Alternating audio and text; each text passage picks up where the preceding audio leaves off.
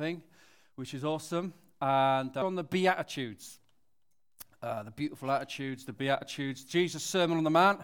And Aaron has given me um, salt and light and uh, Jesus and the culture, Jesus and culture. Okay, so this is a big one. So uh, we're going to talk about uh, our role, our calling, and our responsibility as His church to the culture. Now, first of all, I just want to uh, read Matthew chapter 5, verses 1 and 2. If you've got your Bibles or your phones, whatever. And it says this Now, when he saw the crowds, he went on a mountainside and sat down, and his disciples came to him, and he began to teach them.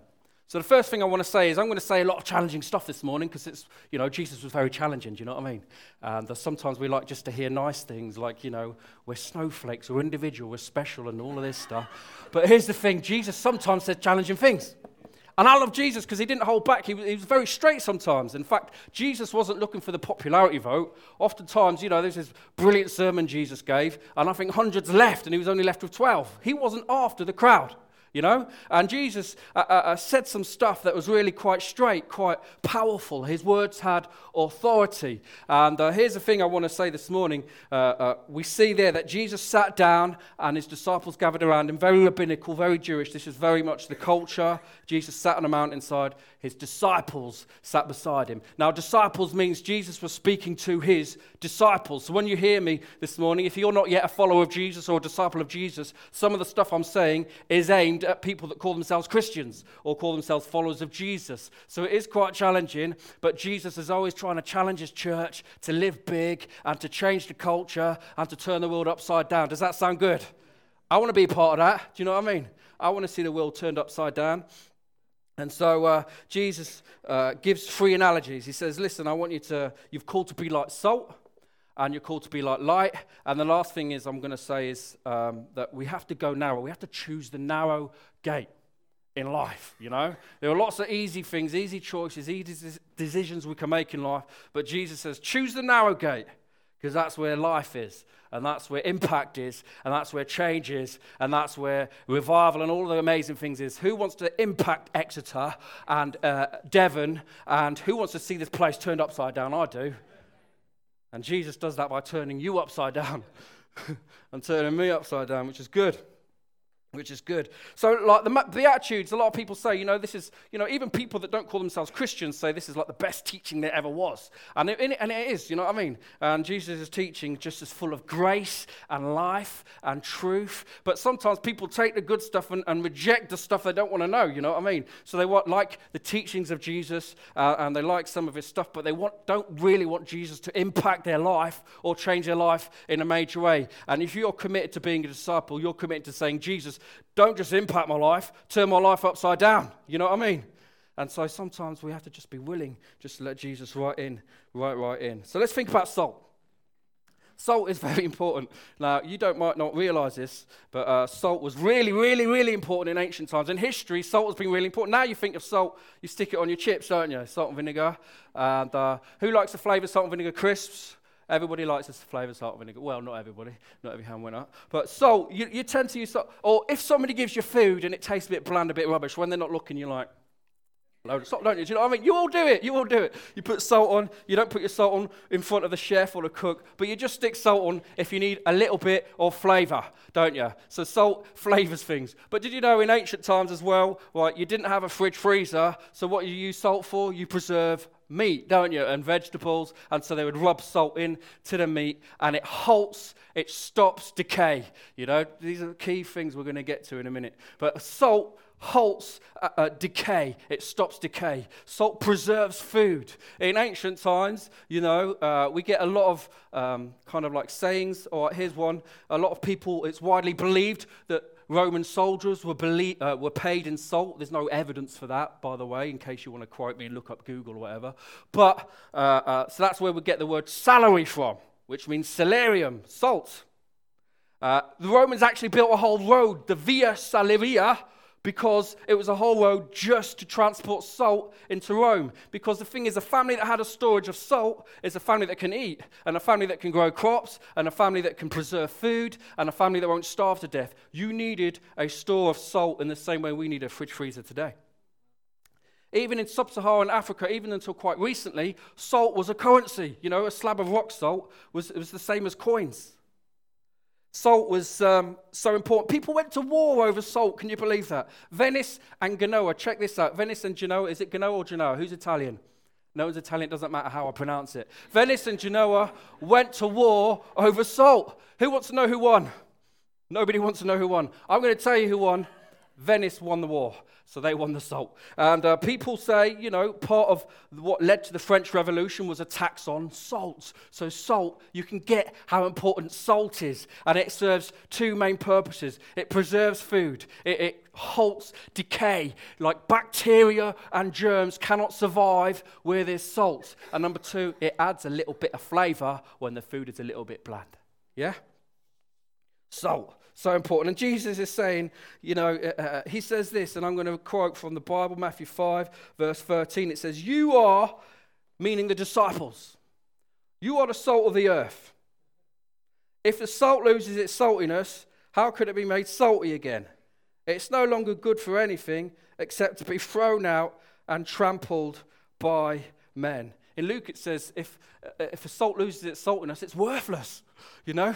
And we get very sensitive. I'm not worthless. I'm made in the image. Yes, you are made in the image of God. You're very special. You are a snowflake. You're unique. God loves you. Jesus loves you. But we're talking, so don't get sensitive. We're, we're talking to the church as a whole. We are called to be salt, and you can lose your saltiness. And I'm going to share about that this morning. And uh, so, you know, you heard the saying, he's worth his salt. Do you know what I mean? He's worth his salt. And, uh, you know, back in, back in the day, salt used to be as valuable as gold in terms of weight. Yeah, salt was very, very valuable. So he's worth his weight, he's worth his salt, and all of this stuff means that. that uh, uh, and in ancient times in the Bible, you know, uh, Leviticus talks about the salt of the covenant. Salt was that kind of like substance that binded the agreement and kind of said to God, We trust you, we're putting our trust in you. And in the Middle East, you know, in Israel, there's a saying, There's salt between us. That means we're mates. That means, you know, we've got a relationship. There's salt between us. And so, God, uh, uh, Jesus, He's speaking to hearers that would understand all of this, all of this worth of salt. They don't just think of bit of salt on a chips, but they understand how precious, how valuable, how much uh, needed salt is. And Jesus is saying, you are the salt of the earth. Wow.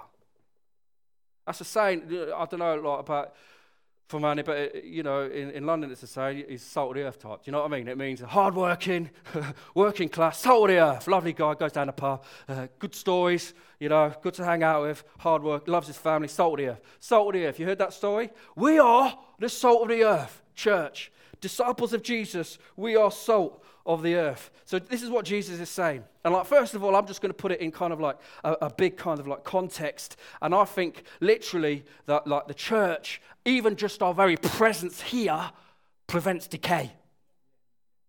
I'm talking something supernatural. Do you know what I mean? I'm talking like, oh, the Bible says, you know, in Thessalonians, it talks about in the last days, you know, God removes the thing that holds back evil, and then, you know, there's Antichrist and all this scary stuff, and we won't go into that this morning, and everyone's looking at me like, but I believe we hold back evil, literally just our presence. Why? Because you're filled with the Spirit of God. You're filled with light. You're filled with God. You're filled with Jesus. Mother Teresa said, We are Jesus in disguise, especially to the hurting and the lonely and the broken. Who wants to be that? I want to be that. So, our very presence here holds back decay. What brings decay? Sin and death and all of this bad stuff that's in the world. This isn't God's fault. And we say, why does God allow it? It's not that God allowed This is us doing this stuff. This is us and our sin and our choices. And there's a devil and there's darkness and there's wickedness and there's all kinds of violence and badness. And literally, the presence of church, I believe, supernaturally prevents death and decay. In other words, what are we bringing? We are bringing life life wins. We bring life to a culture. We bring life to a city, to a culture. We are called to be a city on a hill. We'll go into that as well. That's the, uh, uh, when we're talking about light. But we bring light to a culture, and we are called to be salt. And salt can lose its saltiness. How can salt lose its saltiness? It's an element. Salt cannot stop being salty. But what Jesus is saying, again, if you were from around there, you will understand that they got their salt from the Dead Sea. Even today, you know, you get your salt from the Dead Sea. And the thing is, there's lots of minerals that are white and look like salt, you know what I mean? And the way you tell if it's salt or not, because it tastes like salt, you know? And so after a while, you get all of these minerals mixed in with salt. And when the rain dissolves the salt, all that's left is this stuff that doesn't taste like salt. And what did they used to do with that? They used to chuck it on the manure pile and it used to become fertilizer. So Jesus is saying if a church, if a people collectively, don't forget you are individual and special. so we're not going to be sensitive. But if, if, a, if a church, if, if a people, his disciples lose their saltiness and aren't being salt in the earth anymore, then we've got to find a use for them somehow and we'll make them fertilizer. Do you understand? Salt can lose its saltiness in that Middle Eastern context. And so Jesus said, Listen, I've called you to preserve uh, the kingdom of heaven culture. There are two kingdoms. You are part of one, whether you like it or not. If you're not a follower of Jesus and you haven't chosen Jesus, you are still in the kingdom of darkness. You might not even realize it, but you are surrendered to this world and its, and its laws uh, and it, its ways and rituals and, uh, and, and, all of the stuff that, that you're, you're kind of like subject to. But if you are in, uh, as a follower of Jesus, you are in the kingdom of God. And that's the kingdom of life. And Jesus' king, kingdom means king's domain. And we are in Jesus' domain. And Jesus' domain is very, very, very, very, very different to the world's domain, to the kingdom of darkness. Jesus' domain is a kingdom that is uh, uh, uh, it's, it's, it's full of life and light. It's full of grace and mercy and peace and truth. So when you see war and darkness and wickedness in the world, when you switch on the news and stuff makes you go, oh, that stuff is not the kingdom of Jesus, that's the kingdom of darkness. And the way we uh, cross over from darkness into light, uh, uh there's a narrow door, is, is, Jesus. The way we cross over into the kingdom of Jesus, we choose to follow Jesus, we choose to believe in Jesus. Then we have a different set of cultures and values that dictate our lives and dictate our actions and our decisions and our thoughts and our words. So the kingdom of darkness and the kingdom of Jesus. Two kingdoms. You are a part of one, whether you know it or like it or not. And so Jesus' kingdom is like the opposite. It's very countercultural. In normal culture, in normal life, you know, uh, uh, I'll give you an example, just uh, uh, uh, practically speaking. If you're in a workplace, sometimes it can get very negative, can't it? People get fault finding and they get a bit grumbly and a bit negative and sweary and a bit dirty and all this stuff. But Jesus' kingdom is the opposite of that.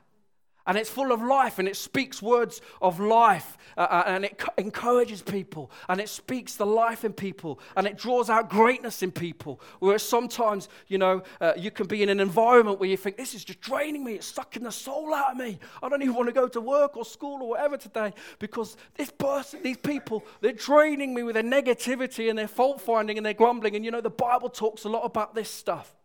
In the New Testament, Paul talks about a lot about our words and the power of our words. He talks a lot about our actions and how we look and how we sound. And the church of Jesus Christ, when you walk into a church, when you walk into a place with his disciples, you need to feel the life straight away. It's not always the case, by the way. It's not a given. That's why you can, a church can lose its saltiness. Sometimes a church can have the same culture as the world and it can look no different. And so it's not preserving or stopping decay. If anything, it's decaying itself. And so churches do close. Churches do get negative and inward looking and they forget about why we exist. And we exist to save culture. We exist to preserve culture. We exist to stop the decay and death of Satan and, and the lies and all of the bad stuff. We exist to change the world. And sometimes it's so, it's so sad when you go into a place, even a place that calls itself a church, and you, it's just a negative atmosphere and there's fault finding and grumbling. Read about fault finding and grumbling. It's in the Bible. And then, but you, you, go into a place sometimes, or you go into a meeting, or, or sometimes, you know, like this morning when we can just praise God, worship God, and you're hearing words of faith come out. And you can be in a place where you can just feel built up, and you can just feel strengthened and encouraged, and you can just feel the life of Jesus. That's what we are called to be in our workplace places.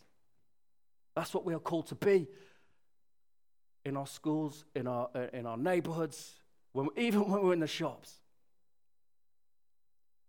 Jesus has called us to be salt. He calls us to, to, to uh, uh, stop um, decay in its track, stop the decay of death and sin by proclaiming, by letting the whole world know Jesus is alive. Jesus says, you know, Jesus says, You are the salt of the earth. And I love it. He says, Jesus says so many times throughout the Bible, so many times, he says uh, uh, basically, he has given us everything we need to change the world around us. God is always moving. Who believes that God is moving today? We said this morning, God is moving. God is always moving. He is always at work. God is not finished with Exeter or Devon or the United Kingdom. God is moving today. I believe today people will be saved today. And today, all over the United Kingdom, people will still give their lives to Jesus. All over the world, people are going to give their lives to Jesus on this Sunday, on this first day of the week. Why? Because Jesus is alive and He's moving. And we want to be a part of that. And a church that says, I want this. I want to be the flavor of Christ in my community. I want to be the aroma aroma. I want to I want to smell, sound, look, and talk like Jesus. Like, uh, like Mother Teresa said, we're Jesus in disguise. We're witnesses of Jesus in disguise when we're at work and when we're together so that people can sense the kingdom. And what you value most, what you value most affects your thoughts and your speech and everything else. And if we value Jesus, this is a simple, simple key. If we value Jesus and his presence and we love spending time with Jesus, love spending time together, it will naturally affect the way we talk, and, and it will naturally affect our witness, and it will naturally affect the whole atmosphere and environment in this place.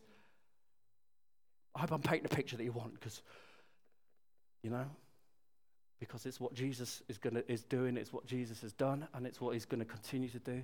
And churches close up and down the country. And this isn't a sad thing because I tell you what, when a church becomes inward looking and values itself above the people and values itself above the world, Jesus will take his lamp from that place, his presence, because we exist for a purpose. Culture will be changed. Second thing Jesus said is, You are to be light. Verse 14 says, You are the light of the world. A city on a hill cannot be hidden. Isn't that awesome? We are called to be a city on a hill. I used to preach this uh, in our old church. Our old church was in a village of like 8,000 people, uh, one of these ex mining villages up north, you know. And, uh, you know, these ex mining villages are tough. And, uh, you know, there's a lot of tough mindsets. And you think the whole world's against you. And we were just preaching and we just believed that God had called us to be a city in this village that shone the life of Jesus when there's so much negativity and there's so much feeling of worthlessness and there's so much feeling of, of we can't do anything and we can't, we, we can't attain or achieve. We were just speaking life, saying through Jesus all things are possible and God wants you to shine like a seat on a hill and God is raising you up. And I believe this for Exeter River Life, River, River Life, what we called? Riverside.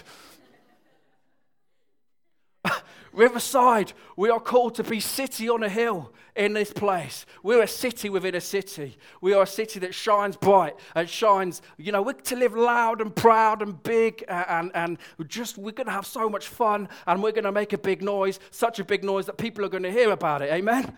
You know I mean? That's what we're going to do. We're just going to have fun in the presence of Jesus and we're going to shine. Light has uh, uh, two purposes, has more than two purposes. For the sake of this morning, Light has two. All the scientists, it has more than two purposes, Tim.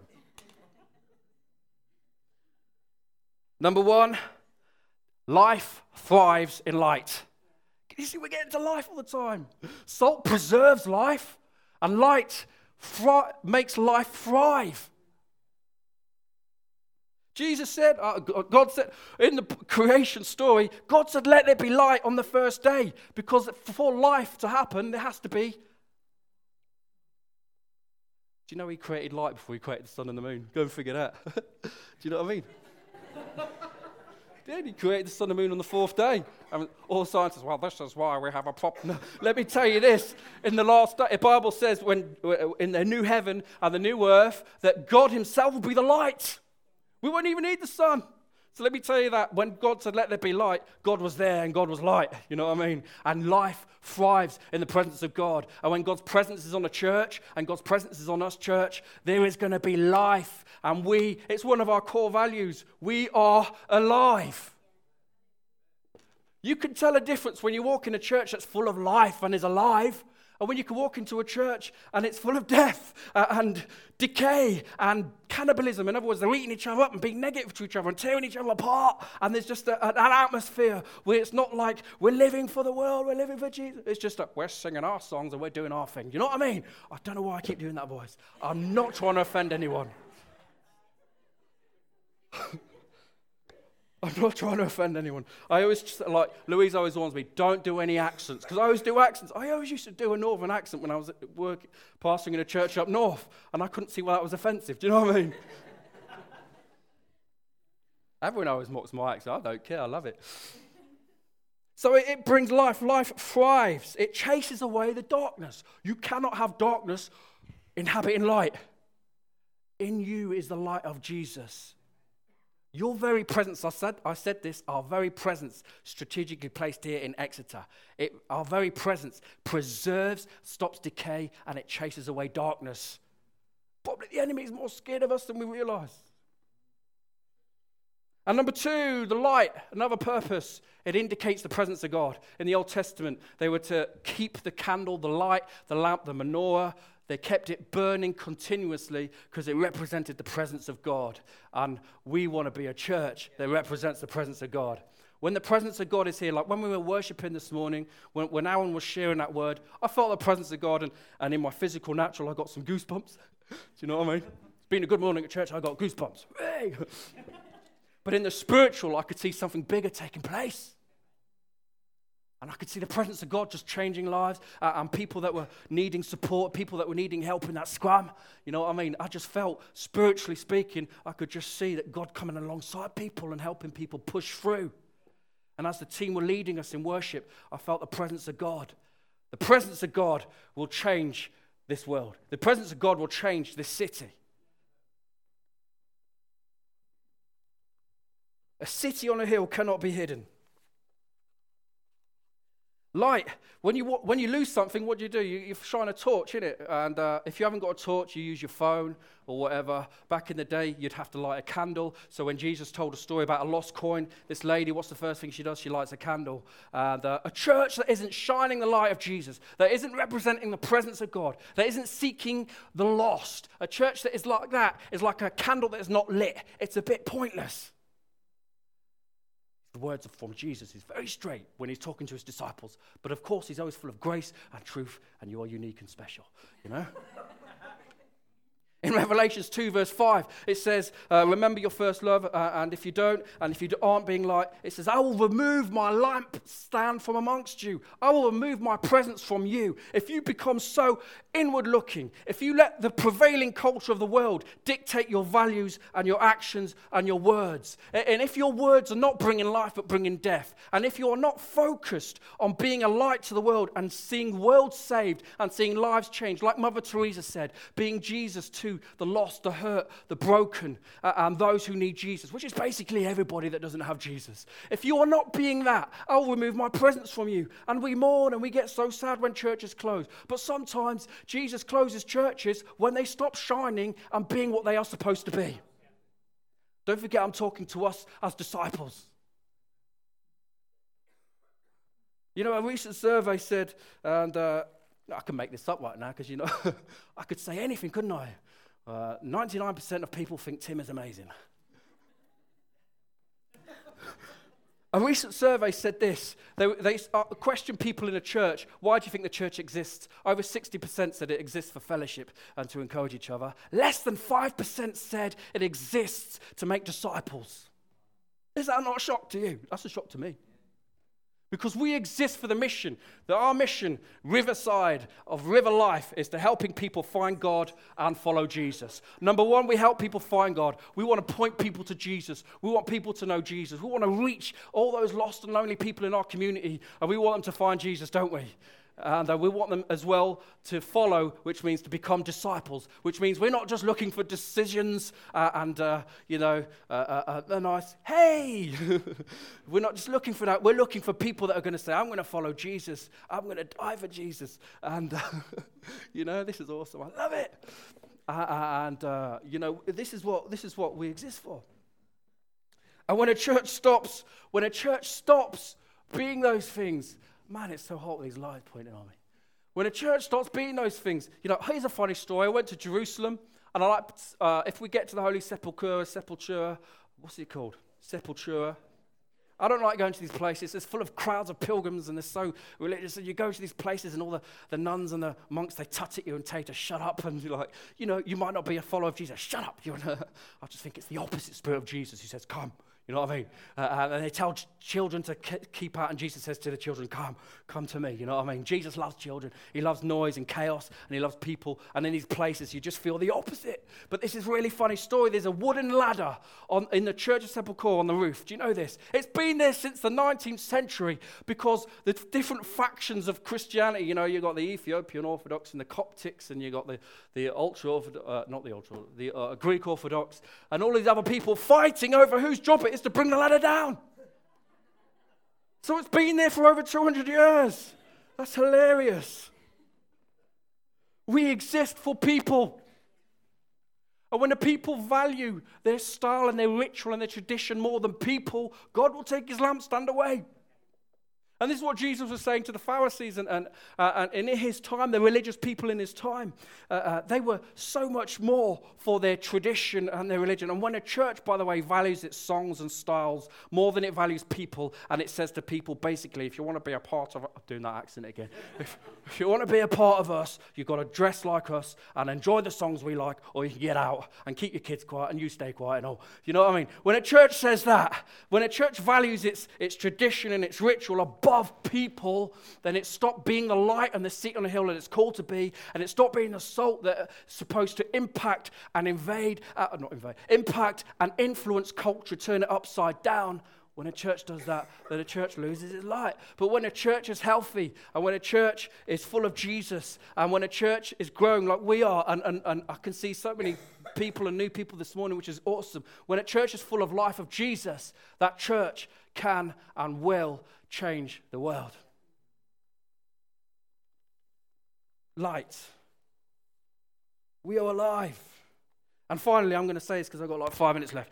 Uh, uh, Jesus tells us to go narrow now and uh, to go to the narrow gate. Matthew 7, verse uh, yeah, 13 says, Enter through the narrow gate, for wide is the gate and broad is the road that leads to destruction, and many enter through it. But small is the gate and narrow the road that leads to life, and only a few find it. So picture this, if you will, right? uh, uh, there's a room with loads and loads of wide doors, like big wide doors, and all the crowds are by the big wide doors. They might say different things. They might say a name of a different religion, or they might have a, something else like uh, uh, rock music, or I don't know. This is so old-fashioned. I'm so. I don't even know what to. They've got all these different wide doors, but basically there's one narrow door, one little narrow, unattractive wooden door at the end, and there's just a single figure, Jesus beckoning, and there's nobody there. Jesus is saying this is like the kingdom. There are many wide doors. The pluralists lie to you. There's not many ways to God and heaven. We are a very exclusive religion. If you're new here and you're not a, a, a, a, not a follower of Jesus, I want you to know it is an exclusive religion. Jesus says he is the only way, the truth, and the life. He's not apologetic about that. I'm not going to apologize for saying that. You know, there are many wide doors, many religions, and, might, and these doors might say different things. And there might be people that, that like live their life for pleasure, or people that live their life for money, people that live their life for different uh, uh religions, or people that live their life for this or that. The door is Jesus. And so, for, for two, two things here, for disciples, I want to say this. If you're a follower of Jesus, I want you to know that we live in a culture, and a, a, a, the prevailing culture is a consuming kind, a consumer kind of culture, and it's a comfort-seeking culture, and it's unwilling to kind of like put itself out. But actually, as disciples, we've got to be willing to carry our cross and die for Jesus. You know, sometimes. Narrow is the gate. And not many people pass through it because not many people are willing to count the cost and live for Jesus. And, and we think sometimes we've been lied to, and, and somebody says to you, Put your hand up for Jesus, and if you do that, life will be amazing, you know? And life is amazing because I got Jesus, but let me tell you, life isn't always amazing, am I right? Who's had some hard times in life over the last year? We all have. Don't put your, not put your hand up. We've all had some hard times. But here's the thing we've had hard times with Jesus. And uh, sometimes, you know, Jesus doesn't promise to fix everything in our life, but what he does promise is to make our life purposeful, make our death, if need be, purposeful. And when you're in heaven for eternity, when you're in heaven for a few thousand years, this three score and ten will seem like nothing anyway.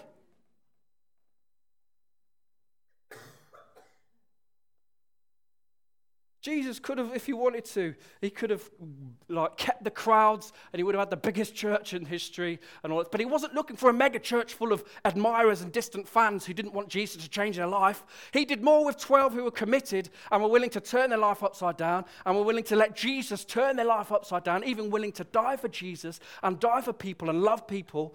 That he did more with them 12 than he could have done with thousands of fans and admirers. Do you know what I mean? Jesus can do a lot more with a few committed.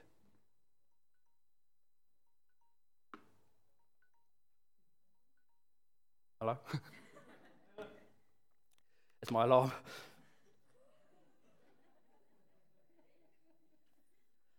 You know, Jesus can do a lot more with a few that are committed. And there is a cost to following Jesus. You know, there is a cost to being a disciple. And, uh, but the rewards are amazing. Like, I love being used by God. If somebody comes to Jesus, I just, that's the best thing in the world for me. You know what I mean? I can't wait for heaven as well. And, I, you know, and I think we should talk about this because on the other side of that narrow door is the presence of God, is Jesus, and is heaven. That's worth everything. Am I right?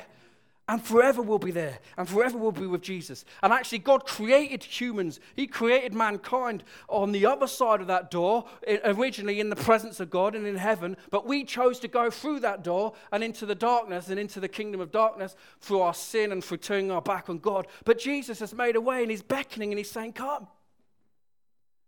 And the disciples that are willing, the disciples that are willing to, to count the cost. You know, there's one missionary organization that send off their missionaries and they pack their belongings in a coffin. They pack their belongings in a coffin. I know this seems morbid, but they're saying, I'm going out, I'm living for Jesus. I'm going to preach Jesus till I die. My life is going to count, but also my death is going to count. I'm giving everything for Jesus. I'm not asking you to do that today. Nobody's going to die today, okay? In this room, I'm not asking you to just die. What I'm saying is sometimes we die to ourselves, metaphorically speaking, if you're new. Stop recording me and then sending it to the media. He's telling us to die. we die to our own kind of like, uh, uh, sometimes you die to your own uh, uh, desires, your wants, your needs. Sometimes there are things you enjoy that are sinful. Sometimes you die to this stuff so that you can live and you can live big and live max, the super maxed anointed lives that the Holy Spirit's got for you so you could be salt and light. And the final thing I want to say, because we run out of time, is this is, is this is aimed now at not disciples, but people that have never chosen to follow Jesus. There is a narrow door. And I said it's exclusive. Jesus is the only way. But I want you to know also it's also the most inclusive door on the planet. And I'll tell you why, because everybody is welcome every nation, every language, uh, young, old, rich, poor, black, white, thin, not thin. You know what I mean? Everybody's welcome in this door. And Jesus is beckoning and he loves everybody. And here's the thing Jesus loves you. Jesus died for you. Here's the thing like, uh, Jesus gave his life and uh, uh, uh, he suffered. And so, you know, uh, and for you disciples, you know, sometimes we wear a cross, don't we? But we won't bear the cross. And when Jesus said, carry your cross, what he was saying is, back in them days, when you carried a cross, you were often naked and humiliated. It was painful. You were sweating and bleeding. And sometimes you'd hang on that cross for days. And you can imagine they couldn't go to the toilet, the pool below that cross, the humiliation. And Jesus was saying, you know, if you're a, a disciple of mine, you've got to be willing to count the cost like that. Not that that's going to happen, so don't calm down, don't be sensitive. What Jesus is saying is if you're a disciple, carry the cross, and I will use you to invade, to influence, to turn upside down culture. You will be literally preserving people, preserving souls, stopping decay. You will be a light that shines Jesus and points people to Jesus. God can use us to turn this world upside down and turn this city upside down. I believe God's got something for us, like a big purpose for this church in this region. I really believe this. In Exeter and Exmouth, in, De- in South Devon, in Devon, I really believe God has got a, a particular calling for us, an anointing. And we've seen it, you know, in days and years gone by, and we're seeing it now. And I believe that God is just, He wants to use us to be a light and to be salt. And if you haven't yet chosen Jesus, I want you to know right now, Jesus doesn't put anything on you. He just wants you to come. He just wants you to find life. He wants you to find freedom. He wants you to find healing. Jesus' words are always full of grace and kindness and mercy and truth. Sometimes he speaks straight to disciples and so called Christians and people that call themselves a church. But I want you to know if you're not full of Jesus, his words you are only love, kindness. He just wants to heal you. So, this is what I'm going to do now. I'm going to give you a chance. Uh, if you've never asked Jesus into your life, we're going to do that together now. We're going to bow our heads and close our eyes. I'm going to say a prayer. And if you've never, ever chosen to go through that narrow door, to go through the door of, of Jesus, if you've never chosen to do that, I'm going to give you a chance now to say yes to Jesus. And what I've said yes sometimes as the church, being a disciple, there is a cost. You know, salvation, though, doesn't cost you anything, salvation is free. Salvation is something that God does for you. Salvation is a free gift. Discipleship is something we do with God. But salvation is something God wants to give you for free. What He wants to give you is life, eternal life, eternity in the presence of God, eternity with Jesus. So I'm going to give you that chance. Just say this prayer in your head Father, I thank you that you love me so much you sent Jesus to die for me. I thank you, Jesus, that you have made a way for me out of the darkness, out of the culture of sin and death. Jesus, I believe in you. And I proclaim and I trust and I believe you are the only way, the truth, and the life. I thank you. You rose from the dead. There is no grave. So I don't need to fear death. And you promised me eternity. You know, if you pray that prayer for the first time, maybe you're coming back to Jesus. Maybe you've been on your own path and you've been going through the wide door, so to speak, or you've gone back through uh, uh and that, that other kingdom is, is influencing you more than it should be. Uh, and it's be influencing your values and your mind and your decisions. If that's you and you're coming back, or if you've prayed that prayer for the first time, I want you to do something for me with nobody looking, everybody's eyes closed, just so that we can pray with you, support you, and be the family and get around you like that scrum, like Aaron was talking about. If that's you for the first time, just lift up your hand for me, nice and high, so I can see. If you prayed that prayer, lift your hand up. Thank you, I see that hand. Is there anyone else? Don't miss this chance. Thank you, I see that hand as well. Thank you. Anyone else? That's two people. Don't miss this chance. This could be your moment if your heart's beating fast, and you know this is your, a time for you just to choose Jesus, uh, and you know that, that you should be doing this, just now, one last chance, just raise your hand for me. Great, I see that hand. Thank you. That's three people responding to the gospel this morning, church. Three new people. Let's just give the Lord Jesus a hand clap of praise.